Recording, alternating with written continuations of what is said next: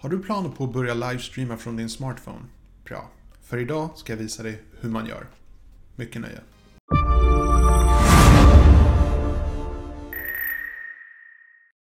Hej och välkomna till min kanal, mitt namn är Tommy och jag hjälper dig att bemästra social media idag. Så dagens video uh, kommer nog antagligen vara väldigt kort, för jag ska bara visa väldigt enkelt hur man gör om man ska livestreama med sin smartphone. Så vi ska gå över till skärmläget, så ska jag visa hur jag gör. Det här är min iPhone då. Um, det ser ungefär likadan ut på en Android-telefon, så det här borde funka om du har, oavsett vilken telefon du har. Så vad du gör är att du startar din YouTube-app Eh, och då har du din framsida på det här sättet. Eh, och vad du gör är att du trycker på kamera-ikonen eh, högst uppe i högra hörnet. Och sen har du det här alternativet du kan spela in och sända live. Då kan du spela in en video direkt i din iPhone eller telefon och publicera det. Eller så kan du sända live. Så om du ska livestreama, tryck på sänd live. Och då har du, oj, det är jag. Ska vi se här. Testar att livestreama. Bara som en titel. Eh, man kan välja om den ska vara listad eller olistad. Om du vill att folk ska se så måste du såklart välja offentlig. Eh, men för det här testet så ska du köra på olistad bara så att eh, inte folk blir förvirrade när de ser den här tutorial-videon som poppar upp. Vad du sen kan göra är att du kan ta fler alternativ och så kan du eh, schemalägga det till senare, ett senare datum. Till exempel att du vill um, börja streama, vi säger klockan 12 eller klockan 18. På det sättet så kan folk se att aha, okej okay, det är en livestream på gång. Så då kan du få folk att säkerställa att de kommer verkligen hinna titta då när du kommer livestreama. Det är ett bra knep faktiskt. Jag brukar sätta upp mina livestreams på mina amerikanska kanaler ungefär tre timmar innan jag börjar livestreama. På det sättet vet folk att de bör poppa upp om tre timmar för då kommer en livestream. Vi ska inte schemalägga dock idag. Avancerade inställningar. Här kan du aktivera chatt eller avaktivera det så att folk kan skriva kommentarer till dig medan du Eh, gör din video. Kan vara en bra idé om du har AdSense igång för då kan du koppla in Superchat. Då kan folk i princip skicka pengar till dig under din livestream. Det är faktiskt jätteroligt. Jag har fått eh, flera gånger, det är jätteroligt. Eh, uh, aktivera åldersbegränsning om det är något vuxenmaterial du ska göra, vilket jag inte kan tänka mig vad det skulle kunna vara. uh, om du blir sponsrad i, om du visar någon sponsrad produkt i din video så måste du meddela det och då får du trycka uh, den här att, att videon innehåller betald marknadsföring.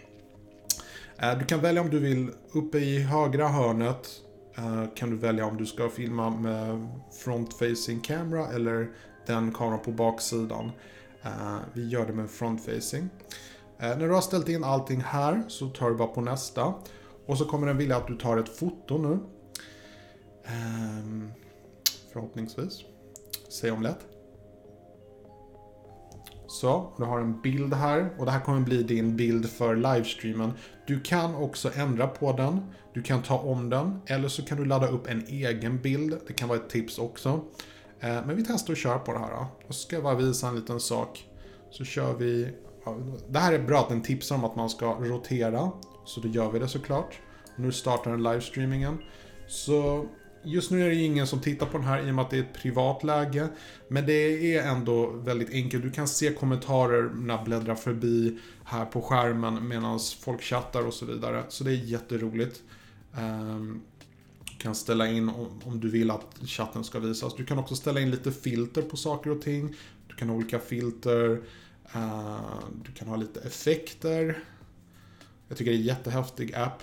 Um, jag har faktiskt alltid haft uh, jätteenkelt att göra mina livestreams på mobil. Ibland har jag föredragit att göra det framför att göra det på en dator för att det har bara alltid funkat. Så att jag gillar faktiskt att göra på det här sättet. Um, man kan under videon växla kameran så man kan visa någonting till exempel. Också jättepraktiskt, speciellt om man är till exempel ute eller någonting. Uh, ska vi se här. Du kan dela samtidigt under din livestream. Eh, ett tips är att du kopplar in en extern mikrofon till din smartphone medan du gör det här och se till, alltid till att du har ett fulladdat batteri. Du vill inte vara i den mest intensiva livestream och så plötsligt dör batteriet. Så det är lite av ett tips.